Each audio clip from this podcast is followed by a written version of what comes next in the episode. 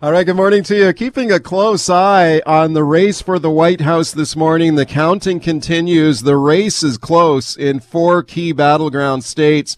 Joe Biden continues to lead in Arizona and Nevada, expecting more votes to be counted there today. If he wins those ones, Biden can start measuring for new curtains in the Oval Office because that would be curtains for Donald Trump. That would put Biden over the top in the Electoral College watching those states real closely for you. The other key races, Pennsylvania and Georgia, Trump leading there, but Biden catching up. Trump has unleashed his lawyers as threatened. He's filed lawsuits all over these key states trying to stop the vote count, trying to disqualify ballots. We're watching all of that very closely for you. Taking a look at Trump's tweets this morning, he is alleging voter fraud. He's alleging fraud by the state governments here in running these elections. He says, we will win. He has unleashed his lawyers. That's Trump's uh, tweet just a few moments ago. Okay, we're watching all of this very closely for you. Keep it locked here all morning for continuing coverage. But right now, let's go live to the heart of the action here, Washington, D.C., and speak to my guest, Dr. Keith Martin. He's a former BC MP. He's currently the executive director of the Consortium for Universities for Global Health based in Washington, D.C. I'm very pleased to welcome him to the show. Dr. Martin, how are you? I'm fine, Mike. Thanks for having me. It's nice. To, it's nice to talk to you again. It's it's been a while. You, have got uh, a front row seat to history there in Washington D.C. Are you very close to the White House right now? I am, Mike. I walk out of my office 50 meters, look down the street, and I'm staring right at the White House, which is about a kilometer away, right through Black Lives Matter Plaza, where you have about a couple of hundred people milling about, and uh, as they have been for months. Uh, more people now, obviously, but this is where a lot is taking place, and I'm sure a lot more people will be down here uh, in the days ahead. What's the mood like there in Washington, D.C.? Are people on edge? How would you describe it? Well, the, if you can imagine the, the buildings here, many of them are boarded up. So I think people are certainly have been hoping for the best, but preparing for the worst. And while I mean, I've been through my office here, right around the corner, we've had protests with thousands of people. They've all been very peaceful. And what I think some people have seen on the television, those uh, vandals that have taken vandalism that's taken place, has really happened by a very small number of criminals that have absolutely nothing to do with the Black Lives Matter movement or any of the protests that have been taking place here, which are really for inclusion and peace and for security for everybody. Speaking of Dr. Keith Martin, he's a former MP from British Columbia. He's now based in Washington, D.C. This has been such a wild election here. Let me play this for you. This is Donald Trump on election night. We haven't heard a lot of Trump since he, since he made these comments on election night where he effectively declared victory in this uh, campaign. But here's Trump on election night, and I want to get your, I want to get your reaction to this, Dr. Martin. Here's Trump. We were getting ready to win this election. Frankly, we did win this election. This is a major fraud in our nation. We want the law to be used in a proper manner. So we'll be going to the U.S. Supreme Court. We want all voting to stop. We don't want them to find any ballots at four o'clock in the morning and add them to the list. Okay? Okay, it's uh, Trump on election night. Of course, he's unleashed his lawyers. There are lawsuits being filed in all of these key battleground states by Trump's legal team right now. So, uh, Keith Martin, when you when you heard Trump make those comments on election night, and a lot of this had been predicted. A lot of people said he would declare victory no matter what, uh, dispute the results if it did show he was behind. But you know, from your perspective on the front row seat there in Washington, what went through your mind when you heard Trump say that? I mean, it was it was frightening. It was frightening, Mike, because in essence, what President Trump is saying is he's saying that they need to disenfranchise the millions of Americans that have voted legally and not include those votes, which is a complete violation of, of democracy, and for having a an effective and uh, responsive and uh, accountable election. And that's what most Americans, regardless of political stripe, fear. They fear that an election has, has you know, could be um, undermined in some way. But President Trump, as the as the president of the United States, essentially undermining a legal process and trying to undermine uh, a legal election that's going forward and disenfranchising millions of Americans who voted is bracing and is really unprecedented uh, in anybody's memory. No, no, nobody can think of any other president that's ever done that. Okay, well, we'll see what happens with these lawsuits that Trump has filed. The Biden campaign is now trying to raise money to defend these lawsuits against the Trump legal team. Speaking of Biden, let me let me play this here for you, Keith. This is Joe Biden yesterday. He has not declared victory, un- unlike Trump. But here's Biden. Here's what he said: Power can't be taken or asserted. It flows from the people, and it's their will that determines who will be the president of the United States and their will alone. And now, after a long night of counting, it's clear that we're winning enough states to reach 270 electoral votes needed to win the presidency. I'm not here to declare that we've won, but I am here to report when the count is finished, we believe we will be the winners. Okay, not declaring victory, but he believes he is going to win and may, probably will. I mean, if you take a look at the trends here right now, it's not over yet. They're still counting votes here, but he is leading in those key states to get him over the top. Very different tone there, Keith Martin, between what you heard from Trump and what you heard from Joe Biden. Like, what is, what is Biden's challenge here? If he does end up, uh, sitting in that office down the street from you right now, what, we, what will be the main challenge here for Biden in trying to kind of heal the divisions in the country right now? Well, he has a laundry list of challenges, Mike. In fact, he, his list is is a is a is a list of is a horror list of of uh, challenges that he has. Probably the most challenging uh, list of to dos that anybody has had in ascending to the presidency since World War II. So he has the pandemic, number one, which, by the way, yesterday over 1,600 Americans died, and they had the highest number of people uh, infected, over 100,000, that has ever happened since the pandemic started earlier this year. Uh, he's got racial unrest. He's got economic devastation. He's got damaged trust uh, internally. So there's, a, there's been an assault on trust and also faith in public institutions, including the Department of Justice uh, and others. So he's this country is actually so deeply divided and has become more deeply divided in the eight years that I've been here. So uh, he, you know, Mr. Biden will have a very long list and a very difficult, very difficult challenges to deal with, yeah. and it's going to take many, many years to to actually resolve some of them. But the pandemic has got to be number one, and the economy has to be obviously dealt with along with racial unrest. Why do you think Trump did as well as he did? I mean, it looks like he's going to lose here, but he's he once again outperformed the predictions by the pollsters in a lot of these states. A lot of these states were supposed to go handily to Biden, and Trump won a lot of them. Um, and he's very competitive in all of them. He's got, you know, he still has his, his base, despite everything, despite being impeached, despite the pandemic, uh, despite the, the racial unrest that you described, uh, despite his own personal job approval rating being in, in the 40s. Why does Trump continue to get so much support, do you think? You know, Mike, that is a, an excellent question. In fact, not only you see this at that nothing has really changed at the at the presidential election, but if you look down to the states at the legislatures, this has been the smallest change in at the legislative level since 19 since uh, I think you know for decades and decades. Right. Yeah. So nothing has changed across the uh, across the. There's been no big change at the Senate. In fact, the Republicans picked up seats uh, in the House, right? And it's uh, split down the middle right now, pretty much between uh, Mr. Trump and Mr. Biden. So part of part of it is that you know we've seen the people who voted for Trump, despite all of the other things that he has been doing, people said.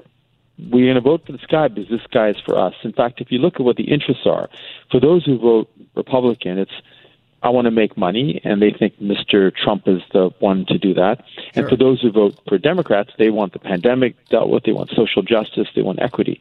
So there's a huge difference between those. But I'll tell you, when I travel into the red states, if you will, and you listen to what the messages that people receive, it's an entirely different planet in terms of the messages that people receive who live there. Vastly different from the blue states. So you see that there's this not there's this massive divide in terms of people's political interests, but there's also a massive uh, division in terms of the, the communication and the messages that they're getting. And they're not cross pollinating. People do not listen to each other, they don't understand each other, and they're not listening to the messages that each other are receiving to try to figure out how to understand each other. So, hence, you've got a country that's become even more divided as time right. has passed. Yeah, it's a bitterly divided country. If Biden does end up winning this, I agree with you. He's got a big job on his hands going forward here. Dr. Keith Martin, thank you for being my guest on the show today. Thank you very much, Mike. Appreciate it. All right, welcome back to the show. Let's talk around the about the rules around mandatory face masks now during this pandemic. Now, everybody knows if you get on a bus or SkyTrain, you must be wearing a mask. It's mandatory. There are some medical exemptions available there, but it's mandatory. You've got to mask up while you're on transit. How about BC ferries? Yeah, same rule there. You must put on the mask when you get on BC ferries. Interesting rules for first responders too. How about paramedics? Yeah, they're required to wear a mask if they're when they're on the job and dealing with the public. In Vancouver, firefighters dealing with the public, they're expected to put on a mask as well. What about police officers now? Should they wear a face mask while they're on the job and dealing with the public? Now, according to the RCMP in British Columbia, uh, the rule is it's optional for an RCMP officer to have to wear a face mask while dealing with the public. Uh, this came after uh, there was a complaint lodged with the RCMP that an officer was investigating a case of someone leaving the scene of an accident, went to interview a witness at a home, came into the home, no face mask. No face mask on the police officer. The people complained. The explanation, it's optional. It's optional for a police officer to wear a face mask on the job. What should the rule be? Do you think police officers should be required to wear a face mask on the job? All right, let's find out what the rule is now in Vancouver. My guest is Constable Tanya Visintin. She's a, a media spokesperson for the Vancouver Police Department. Constable, thanks for coming on. Hi, Mike. Thanks for having me. Appreciate it a lot. What is the rule in Vancouver for police officers with on face masks? So we do have guidelines here that the department has set out regarding uh, personal protective equipment. So um, all our frontline members have appropriate use of or appropriate PPE, including masks, gloves, and uh, respiratory masks. Our officers are asked to use the equipment when when it's operationally feasible and they cannot practice social distancing.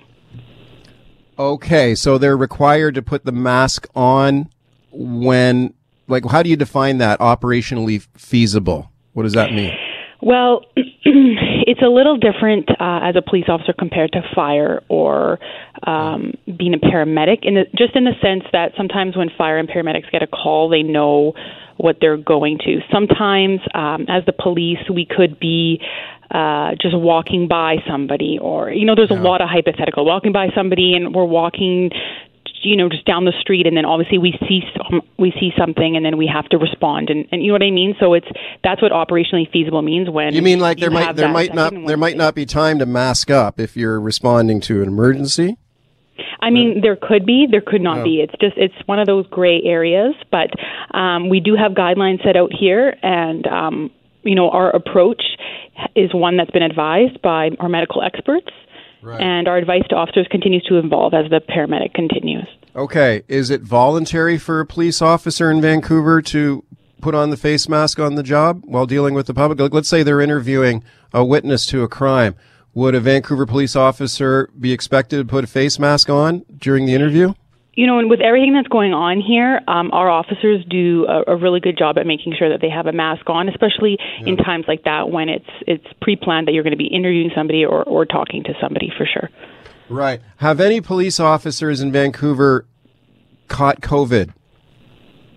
Yeah, so uh, I believe we had five officers um, mm. since the pandemic began that um, did. Uh, test positive for COVID. Um, from that, we've had numerous officers have to self isolate and whatnot, and we do have our medical experts here at the department that. Um, uh, you know, investigate that and we follow their uh, recommendations. Right. Speaking to Con- uh, Constable Tanya Visintin from the Vancouver Police Department, did those police officers uh, catch the virus on the job, or did that, or did do we know, or do you know?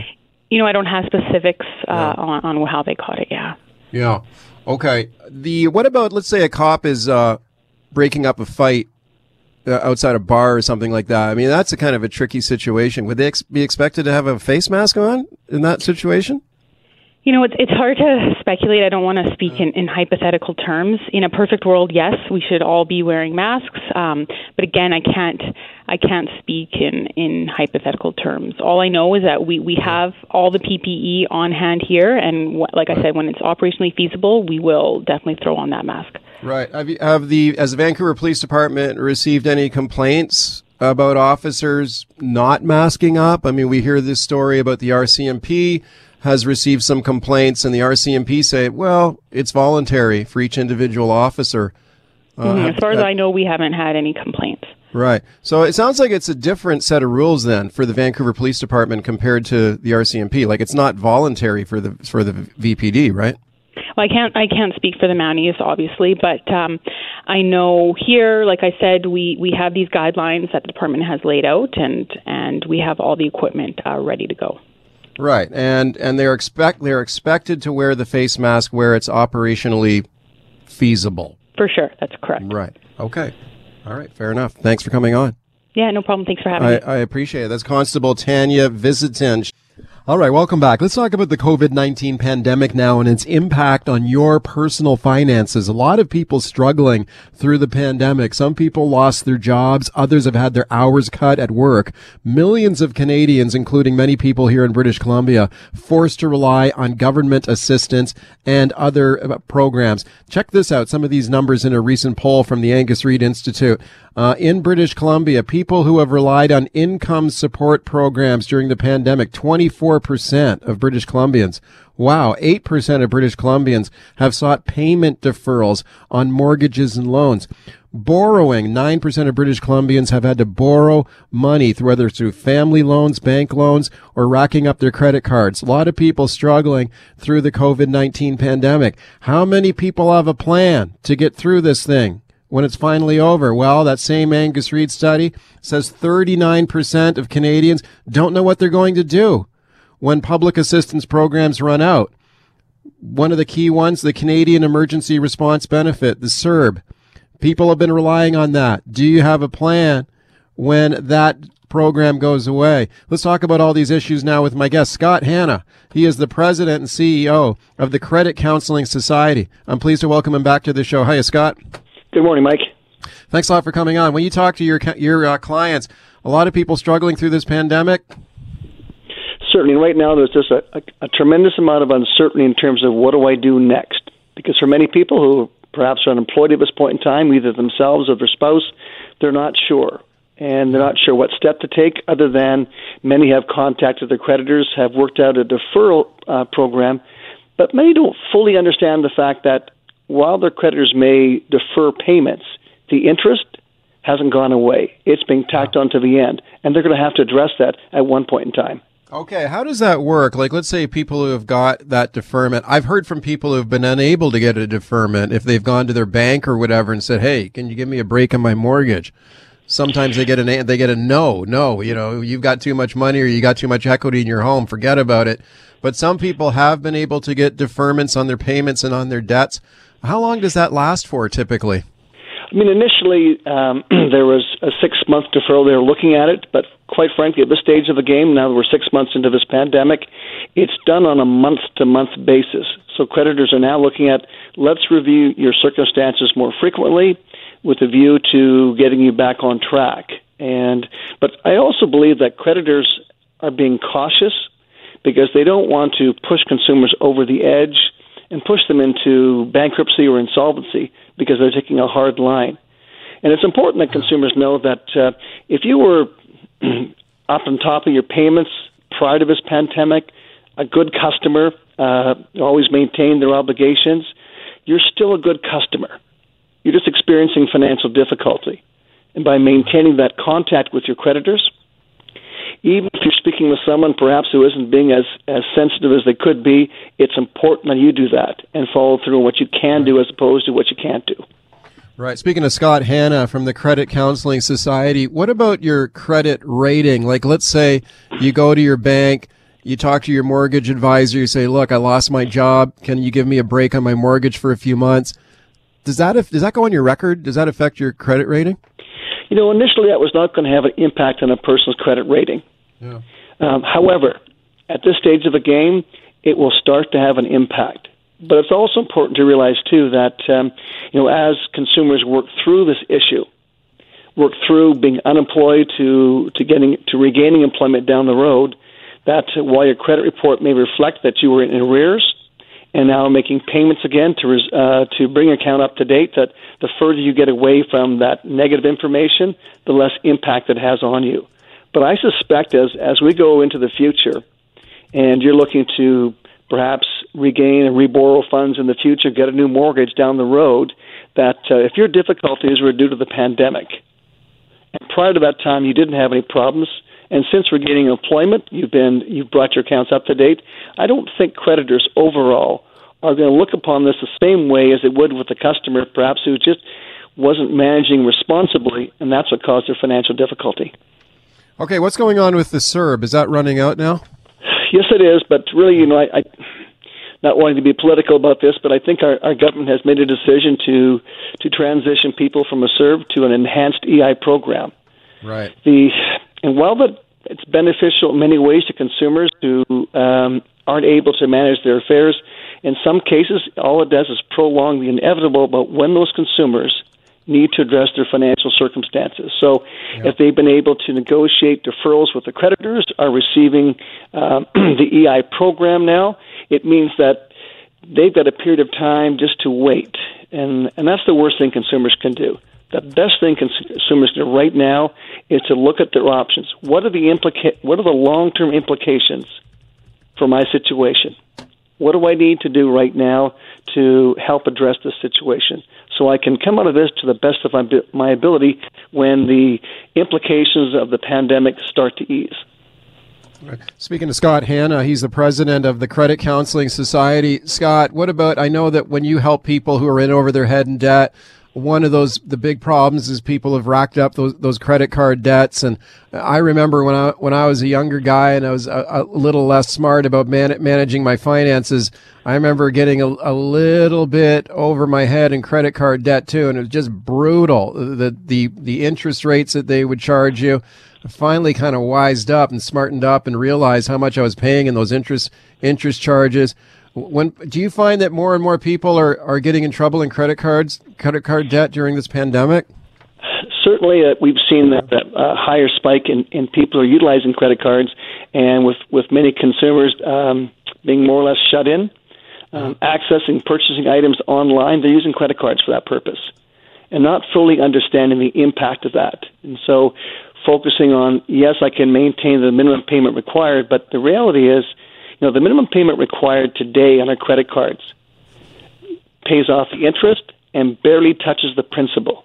Yeah. So it means that you're just staying in debt for a long period of time, and those great deals that you thought you were getting, when you tack on the interest on top of that, it's it's not a great deal. You're paying a lot of money. No. For many people, it's that credit card debt that puts them over the edge because they never seem to be get rid of those balances. So it's important that individuals balance their budget so they're able to maintain all their monthly expenses without going further into debt and right. really using credit cards carefully. They were never meant to carry a balance. They are no. meant for safety and convenience, but right. not for long term debt. Right. No, the credit cards lo- companies love it when you pay that minimum payment. You know, it's always hilarious to look at your credit card statement. Let's say you owe a thousand bucks on your credit card or something, and the minimum payment is like ten dollars. They want you to pay the ten dollars. They don't want you to pay it off, right? They want to keep racking up those interest charges. Well, that's why our, our federal government uh, mandated credit card issuers to put a statement on their to put a, a section on their statement outlining how long it will take to pay off the balance if the customer is only maintaining the minimum monthly payment required. Yeah. And it's shocking that in many cases it takes decades. Yeah. So unless you're paying a larger payment, you could be yeah. stuck one of those individuals paying and paying for decades. Yeah. Oh man. Yeah. You got to pay off those balances if you can. Okay. Do most people, in your experience, have a plan to get out of this, especially during the COVID nineteen pandemic? Maybe they've been relying on the CERB. CERB is running out. transitioning to an enhanced EI plan, as you mentioned. Or maybe people are thinking, well, I'm I'm okay on on CERB or whatever. Do they have a plan to get beyond this? Most people, when the CERB runs out. No, they don't. Yeah. I think that when the uh, pandemic first hit us, there was panic, and now that we're going through a second wave, that panic's been restored again. Now I recall, uh, Mike, that you know back in in April when going out for a walk with my wife, um, we were all social distancing, moving away off, going onto the road. A person's coming on the sidewalk, and then that went away, and now that's back again. Now we have masks, and you're certainly seeing that heightened stress uh, amongst consumers. And when you're under a lot of stress, you don't make good decisions. You're really focusing on the day to day. You're not looking beyond that. So we see people that who really don't have a concrete plan as to what do I do from here? How do I minimize the impact uh, on my situation? What are the best steps to take yeah. for the future? That isn't being done. At the same time, while people have reduced their expenditures, not enough consumers are really following a tight budget, a pandemic right. budget, not a normal budget, but a pandemic budget right now. All right, welcome back. Taking another look at the U.S. election campaign. Been keeping a close eye on this for you all morning with the counting still continuing in those four key states. Now, Joe Biden continuing to lead in Nevada and also in Arizona, expecting some more results coming in there. Uh, if he wins those two seats, or those two states, it's all over. Meanwhile, in Pennsylvania, now Trump still leading in Pennsylvania, getting closer though. Now, this is interesting. The uh, official state officials in Pennsylvania saying they expect to have most of those votes counted by today. That's according to the state secretary of state. Uh, it's been a slow count there in Pennsylvania, but they expect to have most of those votes tabulated by the end of today. Could Biden catch up there and beat Trump in Pennsylvania. It'd be all over if he does that. Lots of uh, electoral college votes up for grabs. There are 20 of them in Pennsylvania. That would put Biden way over the top here if he wins that. Georgia, Trump also leading there, getting tighter, but 98% of the vote in, and uh, Trump still has a lead there. But even if Trump pulls it off there, yeah, he's still got to reverse those other states here where Biden's in the lead, Nevada and Arizona. So tr- Biden in the driver's seat for sure, still counting votes, but uh, his people seeming very confident. Meanwhile, Donald Trump has unleashed his lawyers, so he's got lawsuits going everywhere. Just about all of these key states, uh, Trump's lawyers are in court uh, trying to stop the vote, stop the count, overturn some ballots, all kinds of legal strategies being tried here. Now, Trump has had a little bit of success here in, in Pennsylvania. Uh, Trump's lawyers were able to convince a judge to allow uh, Republican observers to sit closer to the ballot count to observe. So Trump Trump exclaiming uh, that's a big victory in court for him in Pennsylvania. But now that's been appealed to the state Supreme Court here to try and overturn that. So, you know, here's one of the things I'm wondering about.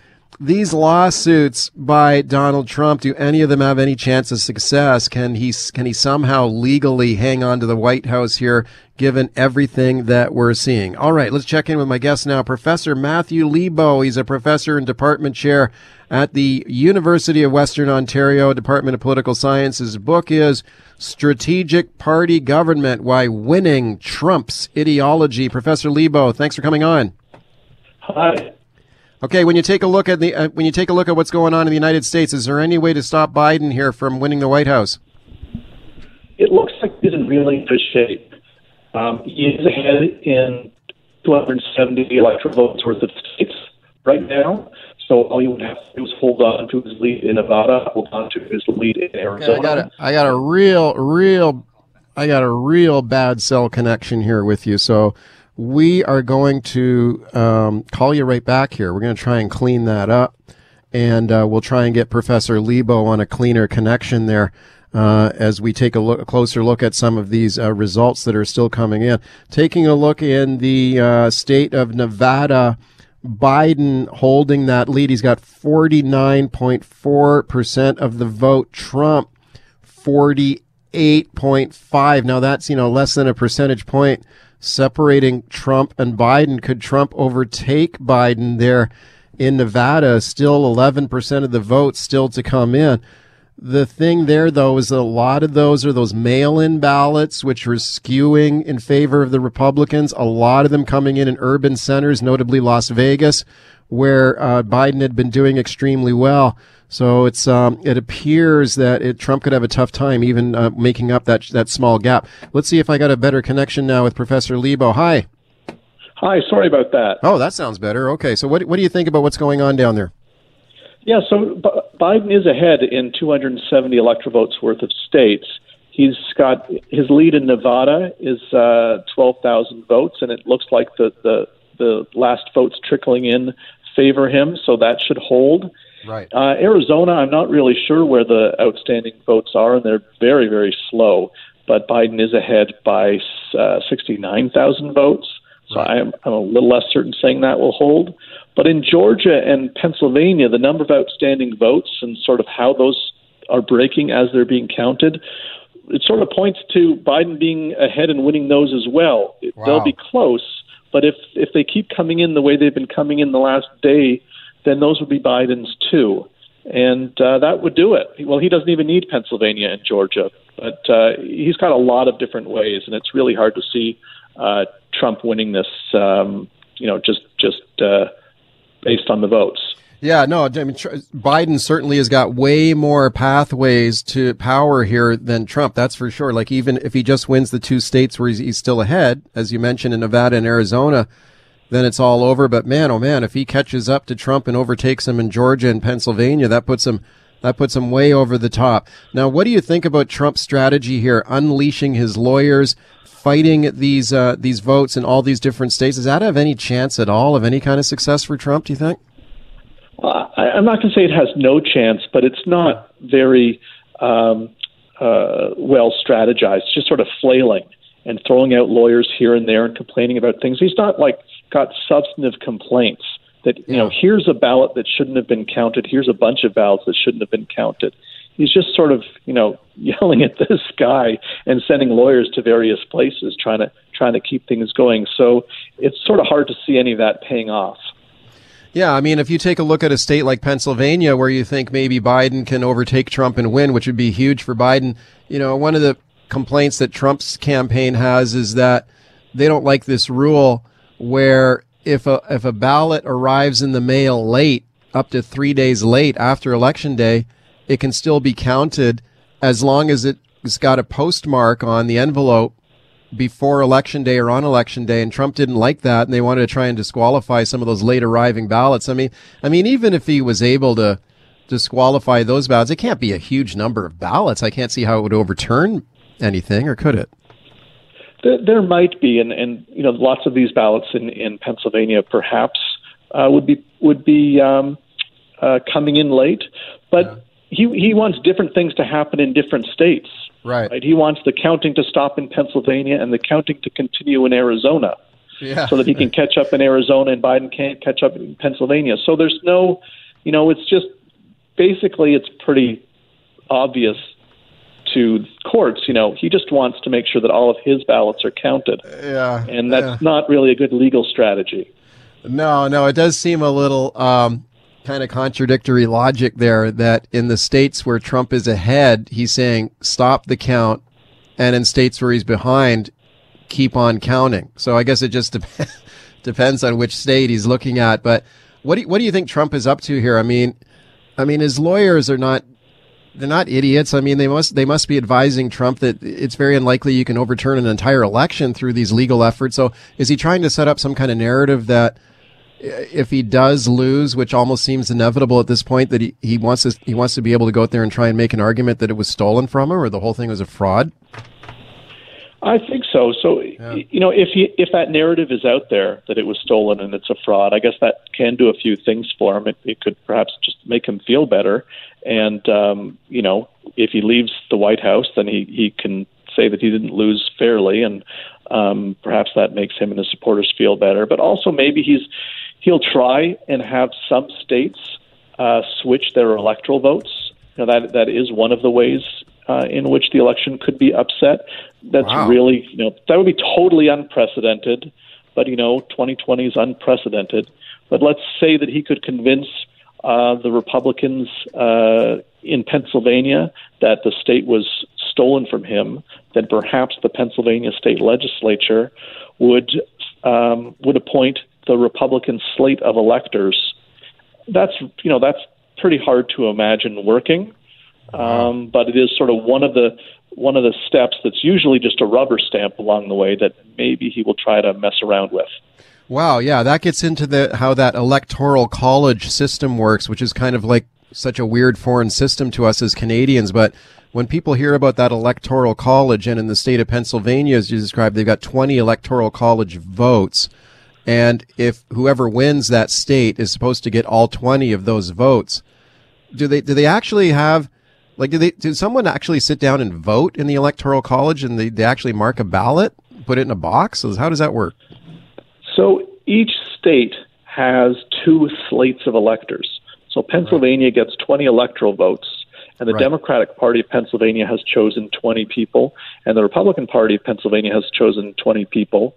And the legislature will look at who Pennsylvanians voted for and choose one of those groups of 20 people. And then Right. they will actually cast ballots in December for the Electoral College. And then those ballots go to D.C., and then they are all collected and they're all read in a joint session of Congress in January. And uh, then that's really the vice president who oversees that and declares a winner. So this is, Wow. you know, always just a rubber stamp on the process. But uh, there's reasons to be a little worried about it working properly this time. Yeah, I mean, can you imagine a situation where Biden wins Pennsylvania, but the the Republican state government, I guess, or state legislators decide to send the others the other parties electors to, to vote for Trump instead? Like you mentioned that that almost sounds inconceivable. Has that ever happened? No, that's never happened. yeah. Uh, very, very occasionally, you'll have somebody who's supposed to vote for one person and they vote for the other person. Hillary, they, Hillary Clinton had some of those uh, faithless electors. I think Donald Trump had a couple too, where they didn't vote the way that their state would have them vote. And um, you know the the courts have been tough on those cases. I should say Pennsylvania has a Democratic governor, which makes the scenario I said a little bit more difficult. Um, but somewhere, you know, uh, somewhere around the country, there may be there, there's going to be efforts to try and get uh, electors to switch. Wow. Okay, my goodness. When do you think this will all be over and we get a winner? Well, over it's going to be over several times in several different ways. So over as in t- it could be today that the Okay. networks say, okay, Joe Biden has 270 electoral votes. Uh, over, over, I'll you know be- based on the scenarios I'm talking about, I'm going to wait for inauguration day. Okay. Okay, thank you for coming on today. Okay, sure.